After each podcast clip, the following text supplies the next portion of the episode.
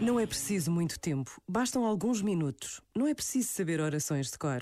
Basta o silêncio, um silêncio em que podemos pedir e agradecer. Basta abrir o coração à presença de Deus. E há tantas possibilidades de encontro.